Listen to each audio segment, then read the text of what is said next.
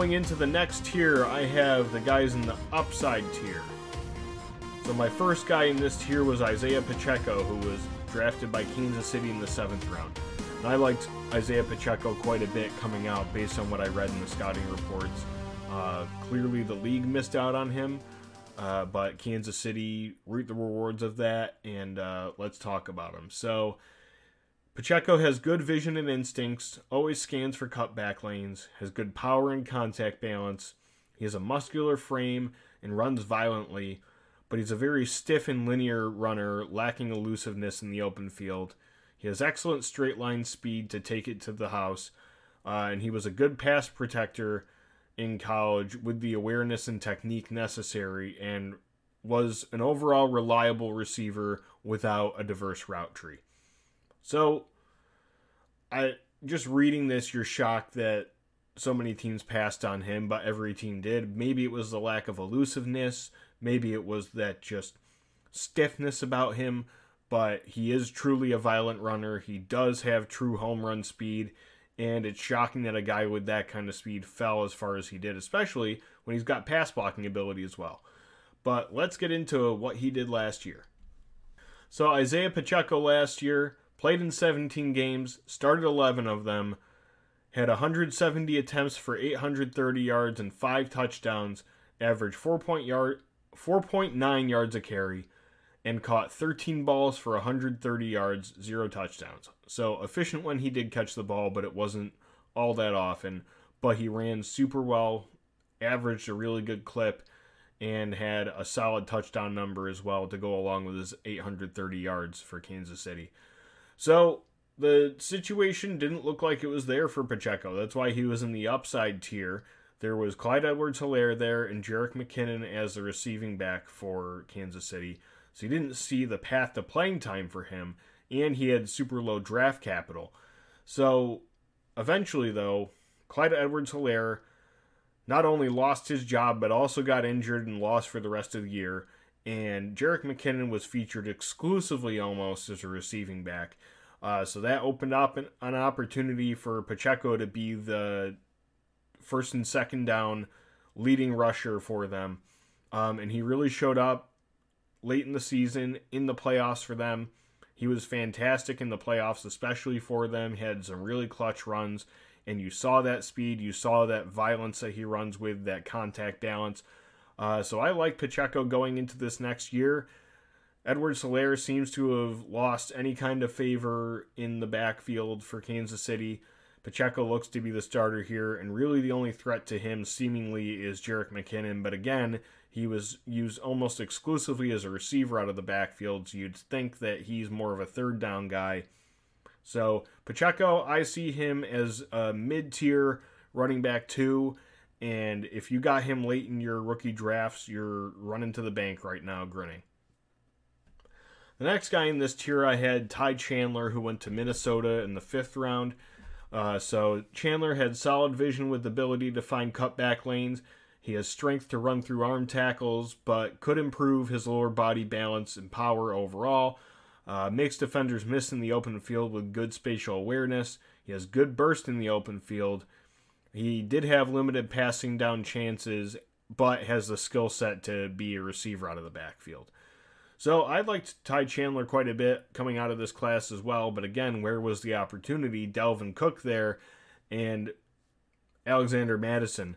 And now it looks like maybe there's an opportunity coming this year, but it's kind of wide open for that running back two spot behind Mattison now that Dalvin Cook is gone. So let's get into what he did last year, and it wasn't much. So Chandler played in three games, started zero, and had six attempts for 20 yards, 3.3 yards per carry, and that was it. Nothing in the receiving game.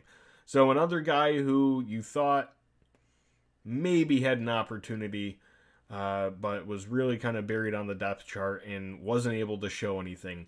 Maybe there's an opp- opportunity there this year, though. They did draft another running back this year who I'm blanking on right now, pretty low in the draft. Um, so he'll have some competition there, but he might be able to be the running back two, maybe a 1B, because I don't think uh, Mattison is anything super special.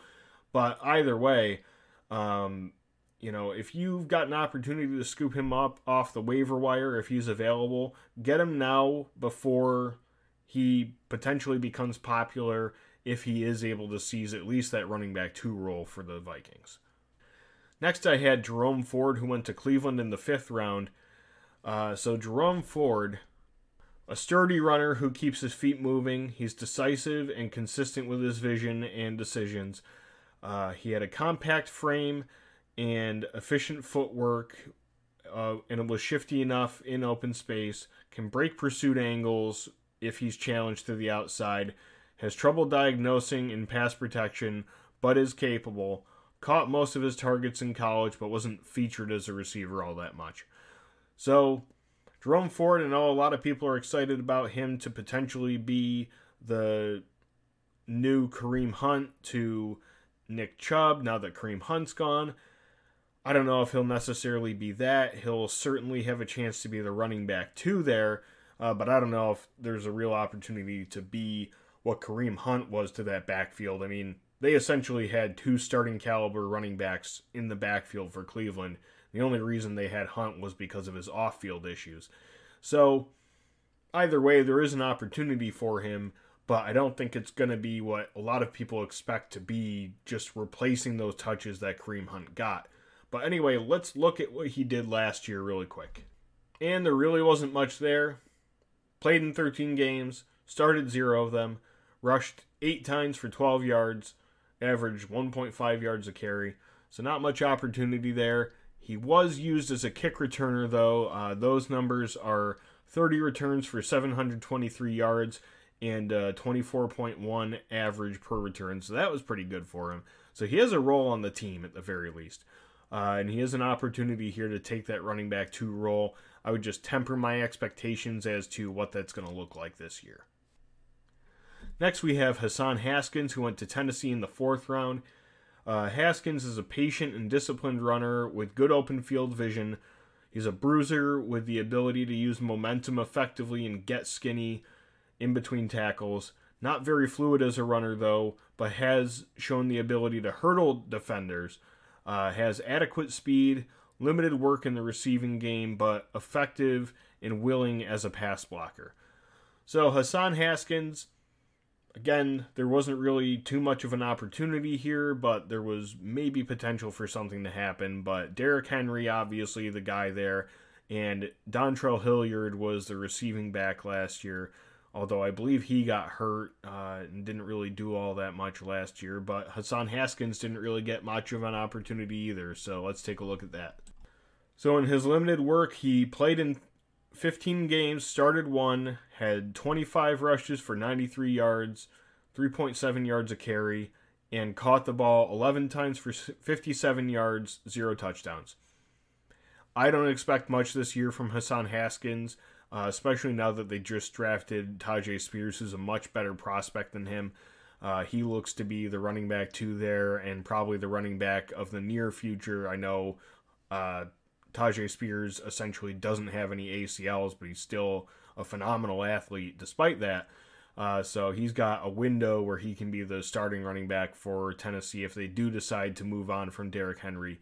But I don't really see an opportunity for Haskins here. And the last guy in this tier was Tyler Allgeier, who went to Atlanta in the fifth round. Uh, Allgeier is a guy who delivers punishment to defenders with strong forward lean. He had solid vision and always active eyes, but not explosive lacked home run ability. He's a north south runner who can make lateral cuts, but really not all that elusive. Uh, he was functional as a pass catcher and does not have the most natural hands, though. Uh, so Tyler Allgeier took the NFL by storm. Crazy that uh, this guy being this low on this ranking ended up a thousand yard rusher at the end of the year.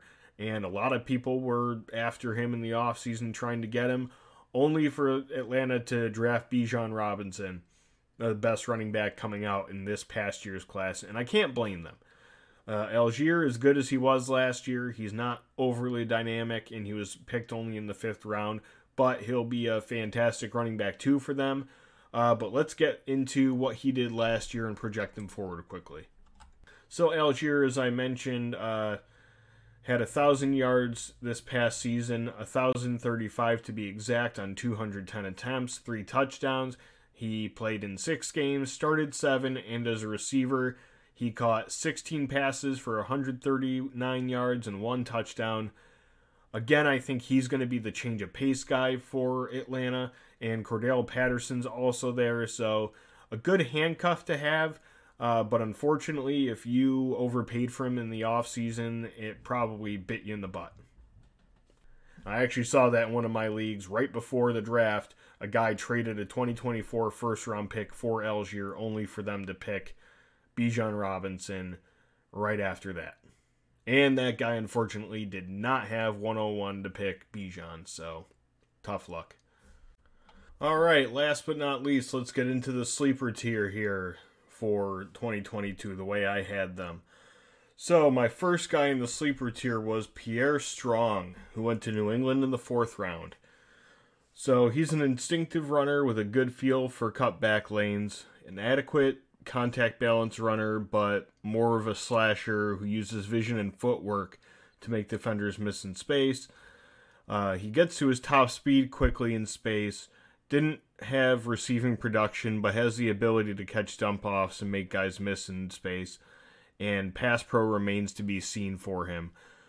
Uh, so Pierre Strong, the draft capital was there for a guy to have a contribution, and it seemed like maybe there was going to be an opportunity, but at the same time, Damien Harris was still there in New England. He was a starter going into the year, and then obviously Rhamondre Stevenson, who took over as the absolute stud uh, back there after Harris got hurt. Um, you would have thought there'd be opportunity once Harris got hurt, but uh, Strong really didn't do much after that.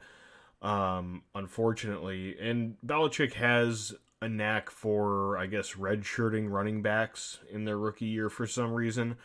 But uh, regardless of that, let's check on how he did last year. So Pierre Strong played in 15 games, started zero, 10 attempts for 100 yards and one touchdown, 10 yards a carry, which is great, but obviously small sample size. And then he had seven catches for 42 yards. So again, didn't really contribute much. Belichick has a knack for redshirting guys he does have receiving ability though, so uh, and I've heard potentially he could take over the old James White, Dion Lewis role of the pass catching back out of the backfield in New England. So we'll see if that develops this coming year, especially now that uh, James Robinson has been cut. By the way, uh, I don't think I've talked about that at all, but uh, I thought that was a bad signing to begin with and they ended up cutting James Robinson before things really even got started. New England did so. Uh, really weird move there, and uh, it opens up an opportunity for Pierre Strong this year, but he didn't do anything last year. My next guy was a surprise as far as uh, actually having production, Zonovan Knight. So he went to the Jets as a UDFA, and Knight has good overall vision, but can sometimes press holes too deep does well to stay up through contact despite not having a low center of gravity. Uh, he's a fluid athlete who can make sudden cuts and has enough speed to break pursuit angles. Had a good career as a kick returner as well, and has the ability as a pass catcher, but had plenty of disappointing drops in college and showed to be an average pass blocker. So, Zonovan Knight he got an opportunity once Breece Hall got hurt. Speaking of James Robinson, also, James Robinson was traded for by the Jets, brought in seemingly to replace uh, Breece Hall in that lineup, and he ended up being a healthy scratch, only for an undrafted free agent and Zonovan Knight to take over those running back one duties while uh, Michael Carter still was the receiving back there. So uh, let's check on how he did last year in his uh, late season duties. So that was Zonovan Knight played in seven games, started four, had 85 attempts for 300 yards, 3.5 yards a carry, and receiving he had uh, 13 receptions for 100 yards and zero touchdowns. So Knight actually started off a lot better than he uh, ended the season, But when he had started off, he uh, you know showed ability as a kind of bruising running back who could run through contact and pick up yards after contact. And uh, you know he did tail off. I don't know if he was hitting the rookie wall or what, or if teams were just stacking the box, knowing that the quarterbacks for the Jets were no threat to anybody. Uh, but regardless, his yards per carry did tail off toward the end of the year, the last couple of games, but he started off strong. Um, I think he's got a future with the Jets as a backup, but he does have competition, and Michael Carter, Izzy Abanikanda, and obviously he's not taking the running back one role from Breece Hall. So he's going to have to beat out Abanikanda probably in camp to have a shot here. Um, and if he is cut, I think he could at least be a valuable running back three for another team, but probably not fantasy relevant beyond this year. My next guy was Kyren Williams, who went to the LA Rams in the fifth round. So, Williams is a receiving back with the ability to run routes, catch out of the backfield, and has soft hands. Uh, he's a smart pass protector. He's a slippery back with tons of effort to avoid negative plays. Uh, he has good enough vision, but sometimes is too willing to string out runs instead of get what's there. Uh, he shows effort in remaining upright, but he's not quite strong enough to power through when it comes to contact balance. And he's quick but lacks top end speed. So it seemed like there was a role potentially for Kyren Williams. He battled through injuries though last year, um, and you know, un- unfortunately for him, he wasn't able to seize the opportunity left open by the whole fiasco with Cam Akers in the middle of the year. But now he looks like he might have that receiving back role on lock here. We'll see. Uh, they did draft Zach Evans, but I think uh, Williams is a better receiver. So Zach Evans is probably the running back two by default, but Kyren Williams is probably your third down receiving back guy. Uh, so let's see how he did last year. So, in his limited action, he played in 10 games, starting zero of them, uh, had 35 attempts for 139 yards, an average of 4 yards a carry, and caught the ball 9 times for 76 yards and no touchdowns. So, there's a little bit of sample size for the receiving ability uh, and modest rushing ability, but uh, that that's going to be his path is to be a receiver for the Rams. So if he can show out as a third down receiving back and show that he has the skills to pass protect, then he'll have a role. But again, uh, Cam Akers looks to be the starter after how strong he finished last year. And on top of that, Zach Evans uh, projects well to take over that role if they don't re sign Cam Akers next year. Next, we have Keaontay Ingram, who was drafted by Arizona in the sixth round. He's an instinctive runner with surprisingly good contact balance for his height. Uh, he's got decent speed and gets to top speed quick in open space. He's got good lateral quickness to make guys miss in the open field. Can catch checkdowns and create in space, but lacks pass pro upside. So Keaontay Ingram, there wasn't too much of uh, an opportunity there with James Conner as the number one back there. Uh, but let's look at what he did last year. So, in very limited action, played 12 games, started zero, uh, 27 attempts for 60 yards, one touchdown, and caught four passes for 21 yards. So, small sample size, didn't look good in that small sample size. Uh, we'll see if there's an opportunity for him here, though. As it stands right now, it looks like he's beyond Corey Clement on the depth chart behind uh, James Conner. So, um, he'll really have to show out in camp to earn a role on this team. But there will be opportunities probably because this is going to be a bad team and they're probably going to want to see what they can get out of their young guys. Next, we have Tyrion Davis Price, who went to San Francisco in the third round. This guy has an effective forward lean, but that limits his ability to stay upright through contact. He's got adequate vision to hit, hit the hole that presents itself uh, has effective jump cuts to make guys miss in the backfield. He's an adequate pass catcher and a high a high IQ pass blocker who rarely misses his assignment. So this guy was drafted with pretty good draft capital, but at the time they had Elijah Mitchell as the number one back.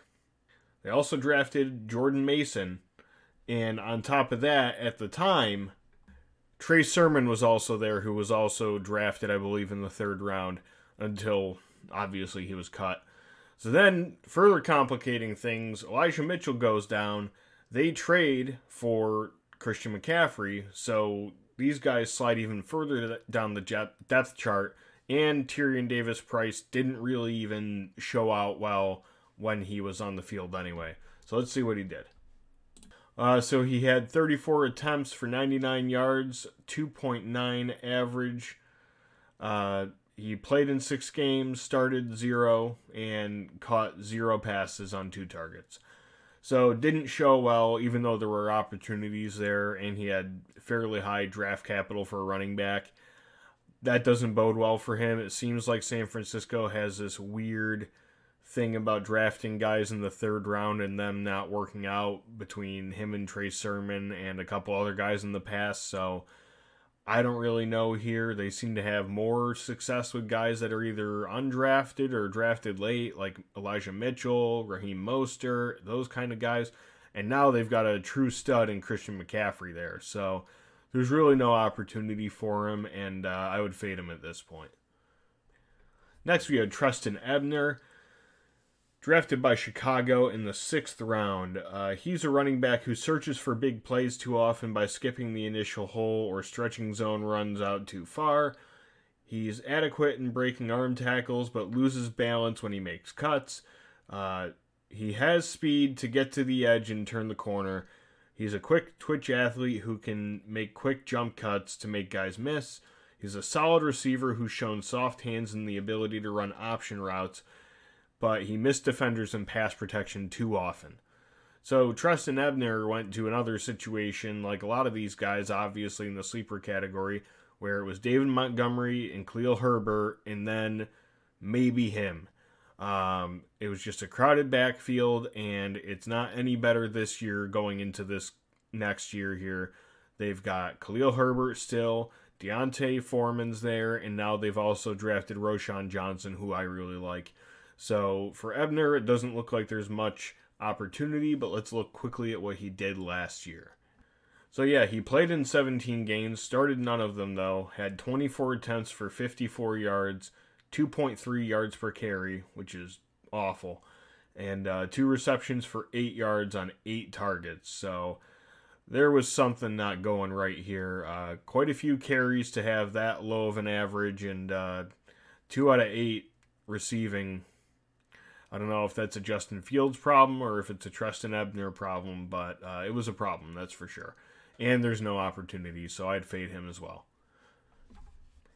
And my final guy in the sleeper category, the last category, is Kevin Harris, who went to New England in the sixth round. Uh, he sees the field well, especially in open space. He has a low center of gravity that allows him to stay up through contact, but he's not a burner.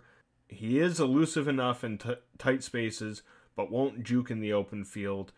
He drops too many passes when he is asked to catch passes and wasn't asked to pass protect at all in college. Uh, another guy who really didn't have much opportunity last year, as I mentioned, New England redshirts their running backs quite a bit. Uh, but with that said, I've already mentioned what the opportunity is looking like in the New England backfield. Uh, so he's probably behind Pierre Strong in the pecking order there. But let's look at what, what he did last year. So Kevin Harris played in five games, started one surprisingly. I couldn't tell you which one it was. Uh, he had 18 attempts for 52 yards, one touchdown, and averaged 2.9 yards a carry, zero production in the receiving game. So, not good when he did play, low draft capital, and not a ton of opportunity going into this year another guy to probably fade at this point. All right, so that takes care of the actual rankings. Now I want to go back quickly and just talk about, you know, I talked about at the beginning of this episode and the last episode that I wanted to talk about where I was right and where I was maybe wrong. Uh, so I want to go back and look at that a little bit as I look at these tiers right now. So where I was right, Dameon Pierce is the number one starter going into the year. He was the only guy who was the unquestioned starter going into the year. So I got that right, and he had a really productive first year. So having him as my number one overall running back after the pre-draft and the post-draft stuff going into it, I think is a pretty good hit there. Uh, I think I called it pretty well too with the next two guys, maybe even next three. Uh, Kenneth Walker, Breece Hall, and Brian Robinson. I had them in the running back by committee category. All three were productive in their own ways. I'd say Brian Robinson was the least productive, but he did grab hold of his starting job. Uh, Kenneth Walker was super productive, and uh, you know I loved what he did this past year, and he really took over the starting role. Of course, we all know that going into this year with Charbonnet there, it's up in the air as to what that role is going to look like. And then Breece Hall was fantastic before he got injured, unfortunately, uh, but hopefully he can regain that form. On the receiving running back tier, I had James Cook and Rachaad White, and both of them, you know, started off slow in their rookie years, but they showed out toward the end of the year, and they both have an opportunity to be starters now. So I think that shaped out pretty well as well. Uh, the path to running back tier, the next one where I had Zamir White and Isaiah Spiller, I really dropped the ball in this one. I, I think a lot of people did predict that these guys would have opportunities, but I don't think anybody predicted that they would have pretty much zero opportunity whatsoever. That could change this year, but again, I don't know if it was lack of trust. I don't know if it was something about what they did in practice, or it was just that Josh Jacobs and Austin Ekeler are too good to take off the field. But either way, hopefully they can take a step this year. But as far as last year, definitely missed that one. On the upside tier, my number one guy was Isaiah Pacheco, and even though he didn't have a clear path, that path made itself clear for him, and he ended up being super productive. So I'm considering that a hit for me because I had him the number one in this tier just because there was no true path.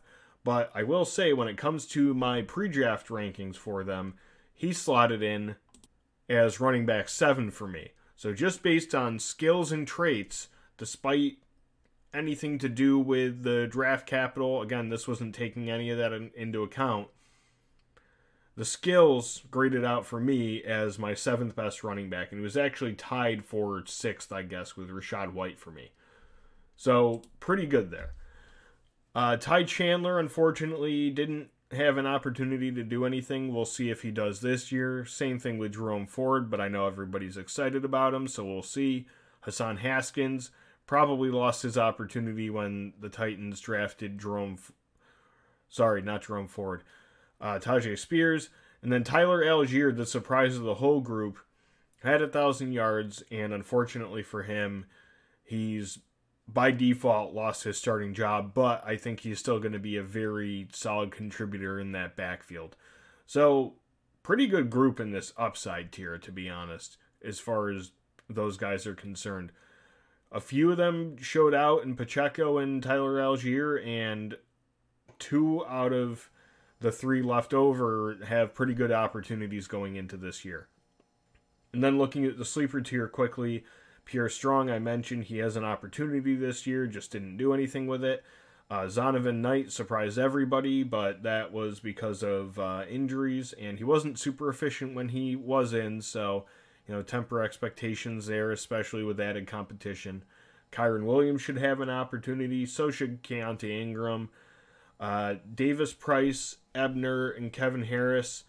I just really don't see it with those guys, so I think they're uh, properly pegged in this tier uh, between the low draft capital, the lower grades on the traits and skills for me, and the opportunity. Uh, it just, I don't think it's going to be there for him. So I think overall for this running back class, the way I had them slotted worked out pretty well for me. I did really miss the boat when it came to the Zamir White and Isaiah Spiller tier, but uh, overall, I think it looked pretty good.